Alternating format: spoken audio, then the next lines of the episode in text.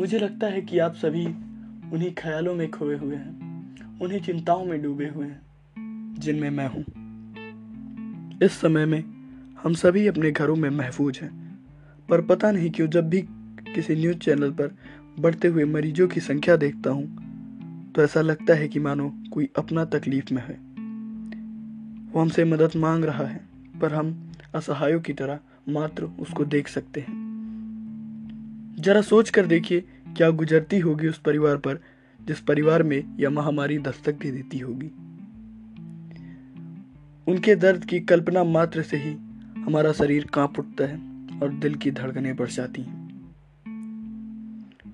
आज मैं आप लोगों से सिर्फ़ इतना ही कहना चाहूँगा कि आपका एक गलत कदम आपके पूरे परिवार को अपाहिज बना सकता है। सब कुछ देखते हुए भी वो आपकी मदद नहीं कर सकते। एक दृढ़, बलवान इंसान को भी अपाहिज बना सकता है, लाचार बना सकता है। उस माँ को कमज़ोर कर सकता है जिसने आपको अब तक बड़ा किया। आप एक बार सोच कर देखिए कि आपके सहयोग से पूरी दुनिया टिकी हुई है। तो आप मुझे बताइए, क्या आप कोई गैर जिम्मेदाराना हरकत करना चाहेंगे? धन्यवाद।